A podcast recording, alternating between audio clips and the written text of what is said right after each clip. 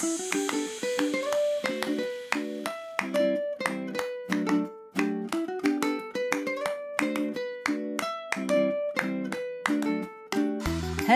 and welcome to Super Great Kids Stories. Wise tales from storytellers around the world, which will make you laugh and sometimes cry. Recommended for ages 5 to 105. I'm Kim and I love stories. Hello, Super Great Kids. How are you doing? I hope you had a happy week.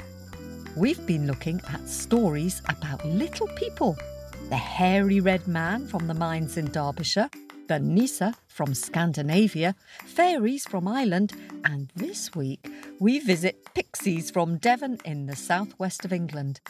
Pixies, or piskies as they call them in Devon, live on the moors. They're said to be small and skinny, and they can be quite naughty. This story was collected and put into a book over 150 years ago by a writer called Anna Eliza Bray. While we have a quick word with the grown ups, can you have a think about what you'd do if you came across a pixie?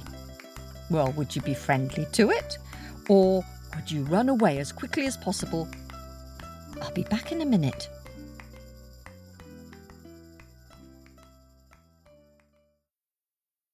Hello, super great kids. It's me again. What did you decide? Would you run away? Or would you try to get to know your pixie or pisky? It'd be funny if you called them peskies, wouldn't it? Because they are a bit pesky. Anyway, let's listen to this tale and see what the old lady in this story did when she encountered a pixie. Are you sitting comfortably? Am I sitting comfortably? Then let's go. Mouth open, pixie jump out. One night, in late autumn, an old woman sat rocking in front of her fire. She lived alone in a hut on the edge of the woods. She'd never had children of her own, but she'd helped many mothers deliver their babies into the world. But that was long ago, and people had forgotten about her. And on this night she sat alone, thinking about things that might have been. The wind whistled down the chimney and the flames crackled, and she was so busy watching pictures in the fire that she didn't hear a knock at the door. Bang, bang, bangety bang. Hello, the house. Is anybody home? She stirred and stretched and shuffled slowly towards her door. The noise came again, sharper this time. Bang, bang, bangety bang. Hello, the house. Is anybody home? The old woman slid back the bolt and lifted the latch. A sharp gust of wind blew open the door, and there on the doorstep stood an ugly little man, skinny and dark, with large hands and small squinty eyes. Well, she said, what's brought you here on such a night as this? It's my wife, he said. She's having a baby. Can you help? Well, the old woman wasn't so sure she liked the look of this little man, but work is work, and she hadn't had any for quite some time, so she put on a shawl and an extra thick pair of socks and her old woolen hat and went outside into that dark night. She climbed up behind the man on his shining black horse and gripped the saddle tight while they thundered through the storm of swirling leaves and dark, wet branches. Hobbledy-hoy, hobbledy-hoy, hobbledy-hoy, hobbledy-hoy, hobbledy-hoy, hobbledy-hoy, hobbledy-hoy. Can you help? Hobbledy-hoy, hobbledy-hoy, hobbledy-hoy, hobbledy-hoy. Just when she felt her hands were so frozen that she couldn't hold on much longer, the horse stopped at a farm tucked into the side of a mountain. The kitchen door flew open, and out skipped children, gaggles and gaggles of them, all shouting at once. Daddy, Daddy, Mummy had a baby boy, another wee brother. Come and see, come and see, he's just arrived. The man led the old woman up the stone stairs and into a room flickering with candles, and there on the bed lay a young mother, pale and tired, but happy enough with a tiny baby swaddled next to her. I was trying to wait for you, she said. But he was so keen to get out into the world, little pixie. The children poured into the bedroom, tumbling over each other on the bed, trying to get a glimpse of their new brother. Hush now, hush, scolded the old woman. Your mother needs rest and quiet. Out you go now. Shoo, shoo. She washed the young mother's face and plumped up the pillows. Then, gently, she picked up the sleeping baby. Welcome to the world. Happy birthday, she said. The young mother propped herself upon the pillow and opened the cupboard next to the bed. She pulled out a tiny pot of glittering powder. You don't need to wake him, she said, but when he first opens his eyes to the world, will you brush some of this powder on his eyelids? The old woman took the little pot and nodded. And just you be careful, added the squinty eyed little man, not to get any of that dust on your own eyes. Remember? OK, will do, said the old woman. And the mother went back to sleep, and the little man went off to chase the children to their beds. Presently, the baby opened its eyes, and the old woman saw that he had the same squinty little eyes as his father. Quickly, she picked up the pot of sparkling powder, dipped her finger into it, and carefully smeared a little on each of the baby's eyelids. Then the old woman took a sneaky glance over her shoulder at the baby's mother to check she was still sleeping. And you know what she did, don't you? Quickly, she dabbed a little of the sparkly powder onto her own right eyelid, and then she put the lid back on again quickly. The wind withered about the house, and the old woman blinked and opened her eyes. In a flash, everything in the room seemed changed. With her right eye, the humble little farmhouse seemed more like a palace, with starched white linen on the bed, elegant rosewood wardrobes, and the little baby wrapped in a silver shawl which glimmered like moonlight. When she looked through her left eye, the old woman continued to see the scruffy, bobbly old bedspread, the worn woolen shawl, the simple, scratched furniture. But when she looked at the children who'd crept back into the room with her right eye, why, they had tiny eyes and squashed noses and pointy ears and long, hairy arms. And she knew she was in a house full of pixies. The old woman started shaking, but she said nothing. She kept an eye on the baby while the mother slept and chased the children away.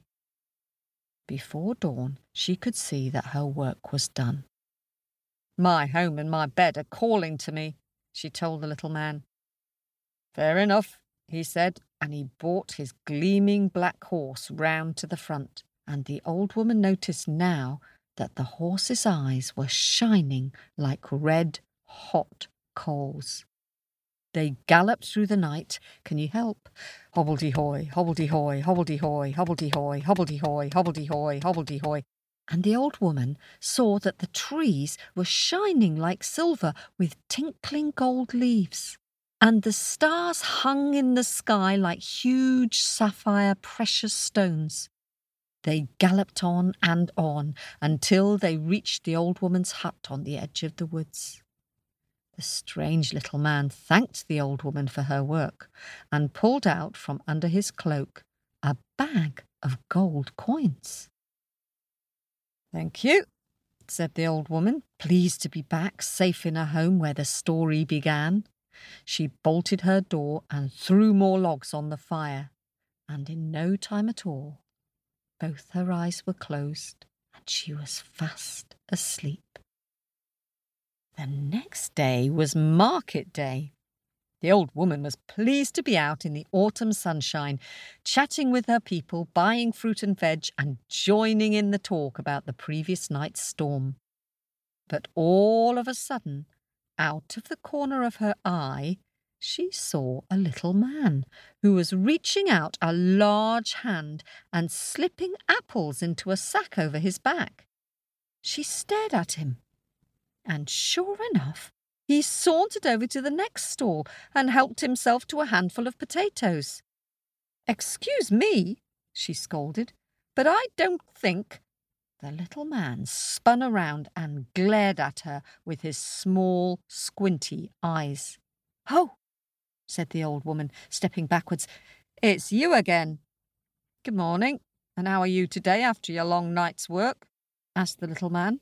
Oh, I'm just fine, thank you, said the old woman, biting her tongue and swallowing the words she'd been about to say.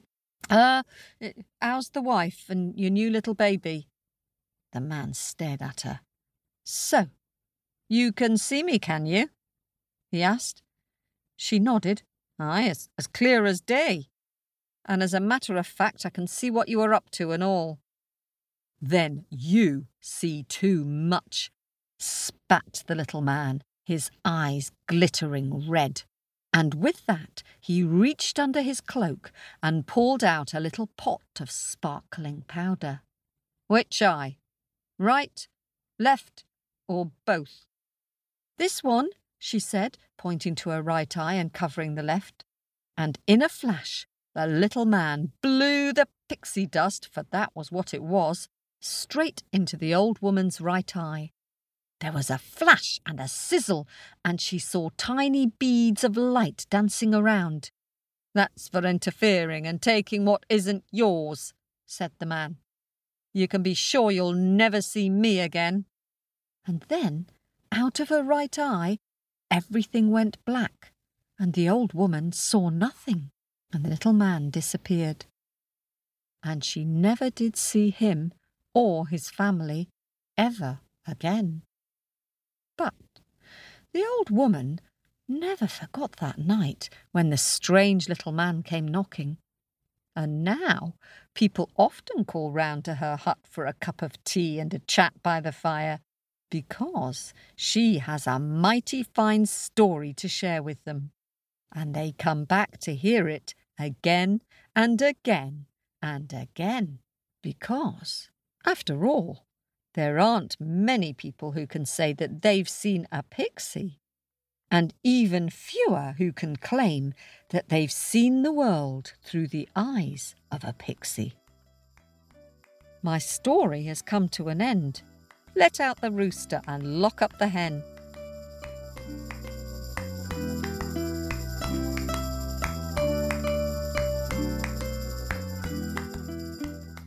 It's an interesting story, that one, isn't it? I love the idea of being able to see the world two different ways at the same time. Was it a good thing, do you think, for the old lady to get a glimpse into another world?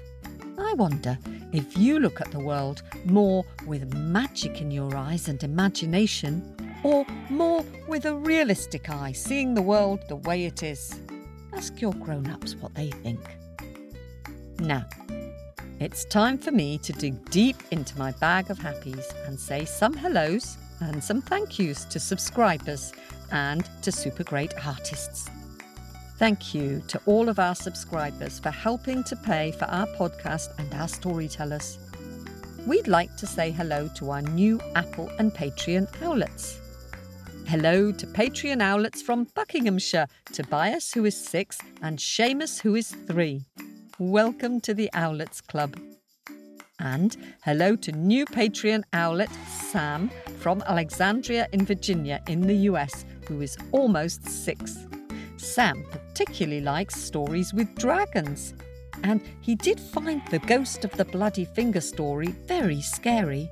But in the end, he thought it was very funny. Well done, Sam. And hello to six year old Apple Owlet Christopher, who also came to our show in London and who wears his Super Great Kids Stories t shirt with pride. Welcome to the club, Christopher.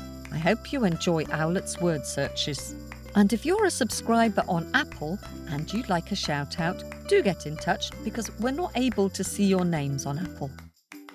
And finally, thank you to all of you who've been giving us donations on Ko-fi. A big thanks to Ko-fi donor this week, Eben and Jude and their dad for supporting us. Eben's favourite story is How the Snakes Got Their Poison. That's a good one, Eben. And Jude's favourite is Water Mama, both stories by the fabulous Tuup. And now, Some thank yous to budding artists who've been busy with pens and crayons and paint, putting our stories into pictures. Thank you to Super Great Kids fans from Maryland in the US Anya, who's nine, Zoe, who's seven, and Lyris, who is three. They've sent us really imaginative pictures inspired by the ghost of the bloody finger. And Anya, Zoe, and Lyris are serial artists. They've sent us lots of pictures inspired by the Golden Bowl and Loki the Trickster and Water Mama and the Three Little Pigs and El Cangrejo the Crab King. And they're all really good drawings. Thank you and well done, super great artists. And Willa has sent a lovely, colourful picture of the Southern African Cinderella story, Kia and the Purple Fish. I like the way you've conjured up the land of milk and honey underneath the water, with the cows grazing and the purple fish watching with its big blue eye. Lovely picture, Willa, thank you. And Noah from California has drawn a super scary picture of Baba Yaga, the Russian witch. I love your menacing black crow flying away in the distance, and Baba Yaga's hut standing behind its fence of skulls with glowing red eyes. And thanks to Guardius, who is six, for his picture of the King's Storyteller. I love the way you've got the gardener carrying a fork and a basket. It looks like he's just finished digging in the garden before coming into the palace. Thank you, Guardius, and happy breakfast time listening. And six year old Adelaide has drawn a very imaginative picture of Baba Yaga in her cauldron flying above her hut. I'm not surprised that even the sun isn't smiling, as Baba Yaga can be super mean, can't she? Thank you, Adelaide, for sending this wonderful picture. And Margaret, who is four, has sent in such a bright, colourful picture of lots of friends playing happily together, inspired by the story Tianjie and the Yellow Dress. Thank you, Margaret, for this happy picture. I wonder if you can sing the song. It's very catchy, isn't it? And thanks to Adam, who is six from Massachusetts in the US, who sent a drawing inspired by the Haitian story, The Monkey Who Looked for Trouble. Monkey has climbed a tall tree in the hot desert, so he's high up in the branches and safe from the four slobbering dogs that were chasing him. I like the fact that he looks terrified. Just brilliant. And Evie, who is four, has been listening to the story about the fox and the crow with her brother Edward. Thank you for sharing your drawing with us, Evie. I love the way you've coloured the crow pink and the way his wings are outstretched. A lovely picture. And Adelaide's dad has got her a Super Great Kids Stories colouring book, and she sent us a picture she's coloured of her favourite story, Pip and the Moon Rabbit. I like that story too, Adelaide. I like Pip with her red tongue and the moon rabbit with the pink eyes and the sun with its big smile. Just great. Glad you're enjoying colouring the pictures, Adelaide. And Ian, who is four from Los Angeles, has drawn a great picture inspired by Tienan's retelling of the Greek story Theseus and the Minotaur. I love the way you've drawn the maze all jagged and ziggy zaggy to show how confusing mazes can be. And you've added the glowing string which Theseus unravelled in order to be able to escape the monster and find his way back out of the maze. Thanks so much for sharing your drawing. And thank you all. If you'd like to see these pictures, they're all on our Facebook page at facebook.com forward slash super great kids stories. That's nearly it for this week. A lovely November bonus story from India for subscribers, The Raja's Feet, coming out soon. Watch out for that. Thanks to all our subscribers for making this episode possible. This podcast was produced at Wardour Studios in London. Bye for now.